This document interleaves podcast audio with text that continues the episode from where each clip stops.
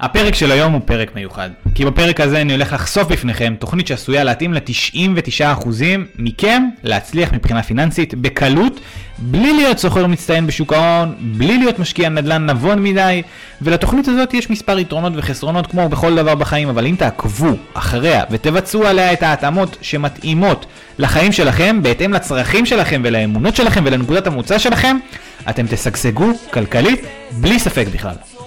אז ברוכים הבאים לפרק מספר 28 בפודקאסט ההשקעה הראשונה שלי. בפודקאסט הזה אתם הולכים לקבל כלים סופר פרקטיים שיעזרו לכם לקבל את ההחלטות הנבונות ביותר בהשקעות שלכם. לי קוראים גלעד קליין, למי שעדיין לא מכיר, אני יועץ פיננסי, רואה חשבון ומשקיע בלב. את שביל החומוס אתם בוודאי מכירים. ברור שכן, נו. כל ישראלי מכיר את שביל החומוס. מתחילים בבית הספר, אחר כך הולכים לגיוס, לצבא, ולאחר מכן משתחררים וטסים לדרום אמריקה. משם חוזרים, לומדים באוניברסיטה, ואז מתחילים לעבוד. נו, אל תגידו לי שאתם לא מכירים את שביל החומוס. אז בניתי עבורכם את שביל ההשקעות. שביל כזה שיוביל אתכם למונח שאני לא כל כך אוהב להשתמש בו, אבל הוא עצמאות כלכלית, או, או אנחנו אולי נקרא לזה בפרק הזה ביטחון כלכלי. אז בואו נתחיל מזה שכולם, כולל כולם, אפילו, אפילו אני, עשו את ההון העצמי הראשוני שלהם בעזרת עבודה פשוטה, עבודה שמקבלים שכר לשעה. זה יכול להיות עבודה כעובד בסופר, או עבודה כסטאג'ר בראיית חשבון, או פקיד במשרד ממשלתי כזה או אחר. השלב הראשון בשביל ההשקעות הוא להתחיל לעבוד ולחסוך כסף. אין דרך לצאת מזה. בשביל לעשות השקעה צריך לעבוד קשה, לחסוך כסף, ורק אז אפשר להתחיל. אז כמה כסף אתם שואלים? ברור שזה אינדיבידואלי וכל אדם יודע מה הסכום שהוא מסוגל לשים בצד, אבל יש מינימום שאליו אני מצפה שאתם תגיעו בכל חודש לחיסכון. המינימום בשלב הראשון הוא קודם כל בשלב שאתם עדיין חיים אצל ההורים. כלומר, בשלב כזה שאין לכם הוצאות שכר דירה, אתם לא קונים אוכל הביתה, וסביר להניח שאתם לא יודעים כמה עולה חבילת נייר טואלט של לילי, או של שופרסל, או כל מותג כזה או אחר. אם אין לכם אה, עדיין את כל ההוצאות האלה, אין לכם שום סיבה שבעולם לא לחסוך לפחות 40% מההכנסות שלכם, ועם יתר ה-60% אתם יכולים לצאת לבלות, לטוס לחו"ל, לעשות עם זה מה שאתם רוצים. 40% תשאירו בקופה צדדית, וראוי שהם ישבו בהשקעות ספציפיות שתכף אנחנו הולכים לדבר עליהן.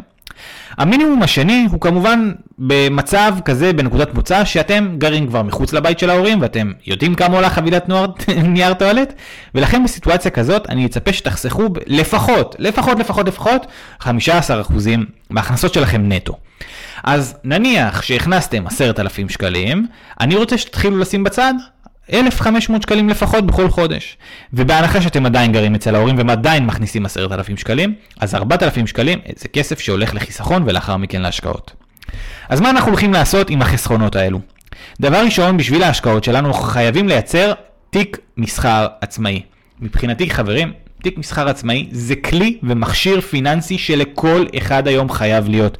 כל אחד היום חייב לפתוח תיק מסחר עצמאי של לפחות 10,000 שקלים ולהפקיד לשם כל חודש סכום שמתאים לכל בן אדם. בן אדם אחד יכול להפקיד לשם 100 שקלים, 500 שקלים, 1,000 שקלים, 2,000 שקלים. אבל תיק מסחר עצמאי זה כלי שחייב להיות היום לכל בן אדם מעל גיל 21.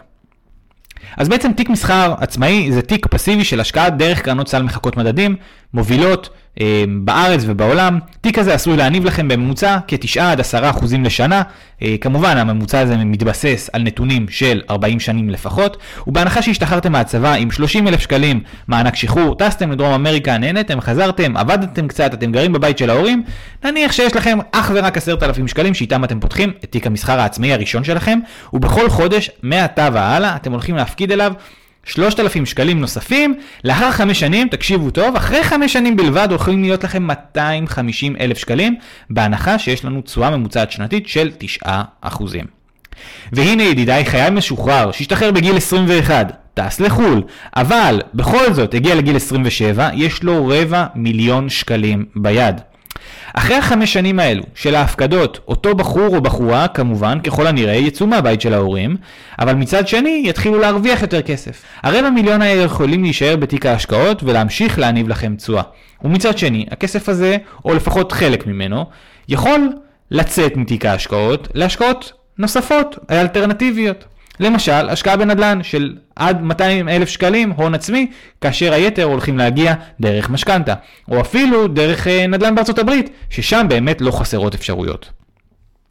זהו בעצם השלב הראשון שלכם במסלול ההשקעות של עד גיל 27. בשלב השני, אני הייתי לוקח חלק מסוים מהכסף ומתחיל להשקיע אותו בנדל"ן בארץ או בעולם לפי בחירתכם. בהנחה שאתם מקשיבים לי ואנחנו מתקדמים בשביל ההשקעות, אני הייתי מושך כ-200 אלף שקלים מתיק ההשקעות ומחפש עסקת נדל"ן שתניב לי שני דברים. דבר ראשון, כמובן גידול בהון לאורך השנים. דרך אפיק השקעה בנדל"ן, אמ, אנחנו מצפים לראות עלייה של שווי הנכס שלנו לאורך השנים. ודבר שני, אני מצפה שעסקת נדל"ן תניב לי תזרים מזומנים חיובי, שיגדיל לי את ההכנסות בכל חודש. נניח עד היום הייתי מרוויח 12,000 שקלים בנטו, אני רוצה שעסקת הנדל"ן הזאת פתאום תביא לי עוד 1,000 שקלים כל חודש, מעבר או בנוסף לגידול ההוני שיקרה לי לאורך התקופה. אז, בגיל 28, איתרתם לעצמכם נכס נדל"ן שמניב לכם 2,500 שקלים בכל חודש שכירות, והמשכנתה שלכם היא באזור 2,000 שקלים. בשלב כזה, קיבלתם עוד 500 שקלים בכל חודש, שאיתם אתם יכולים לעשות שני דברים. או להמשיך להשקיע את ה-500 שקלים האלה בהשקעות נוספות, דרך תיק המסחר שלכם, דרך כל מיני השקעות אלטרנטיביות, או שאתם יכולים להגדיל את רמת החיים שלכם בעוד 500 שקלים, שגם זה בסדר. מה שנותר לכם לדאוג מעתה והלאה הוא כמובן לדאוג להגדיל את ההכנסות הבסיסיות שלכם. הכנסנו עד עכשיו 12,000 שקלים, אנחנו רוצים לגדול ל-13,000 שקלים, 14,000 שקלים, 15,000 שקלים, כדי להמשיך לחסוך ולהשקיע. בשביל להגדיל את ההכנסות שלכם, יש לכם כל מיני אפשרויות. נניח ועד היום עבדתם באיזושהי משרה בסיסית, ובשביל להגדיל את ההכנסות שלכם אתם צריכים ללמוד תואר ראשון, וכתוצאה מכך השכר שלכם יעלה. או למשל יש מקומות שצריך ללמוד בהם תעודה, למשל מתכנתים, יש מצב שתעודה תעזור לכם יותר מאשר תואר ראשון אה, במדעי המחשב. שלב מספר 3 בדרך לביטחון כלכלי, כמו שאמרתי לכם, אני לא אוהב את המונח חופש כלכלי או אה, עצמאות כלכלית, אז אנחנו נשתמש בביטחון כלכלי. הוא מגיע בערך לקראת גיל 29 או 30, שבו כבר יש לכם נכס נדל"ן שמניב לכם אה, תזרים מזומנים חיובי, ואתם משקיעים בכל חודש עוד ועוד כסף בתיק המסחר העצמאי שלכם, והגדלתם את ההכנסות שלכם. עכשיו זה הזמן להתחיל לחשוב על כל מיני השקעות אלטרנטיביות, נדל"ן בחו"ל, השקעה ב- בעסקים, השקעה דרך הלוואות חברתיות, או כל השקעה אחרת שעשויה להניב לכם תשואה נאה. חלק מכם במהלך הדרך תתרשמו מאוד לטובה מהפשטות של השקעה דרך תיק מסחר עצמאי ותרצו להתרכז ולרכז את כל המאמץ שלכם דווקא בתיק מסחר. וחלקכם תתאהבו בעולם הנדל"ן בישראל או אולי בארצות הברית ותרצו אה, לרכז למאמץ שלכם ולהביא עוד מימון כדי לייצר עוד עסקאות נדל"ן בישראל או בארצות הברית. אז בעצם חברים, השלב השלישי אומר שאחרי שיש לכם את תיק מסחר עצמאי והשקעת נדל"ן בישראל שמייצרת תזרים חיובי, אתם יכולים לבחור מהו אפיק ההשקעה המועדף עליכם ולהתחיל להתרכז בו, או להיפתח גם להשקעות אלטרנטיביות אחרות. חברים, זה היה שביל ההשקעות מבחינתי. אתם יכולים לקחת אותו, אתם יכולים אה, למנף אותו, אתם יכולים לעשות כל מיני התאמות לחיים שלכם. אבל לפני סיום הפרק, חשוב לי לציין דבר אחד נוסף. ברור לי שאי אפשר להתעלם מזה שהחיים עוברים ויש הרבה מאוד שינויים.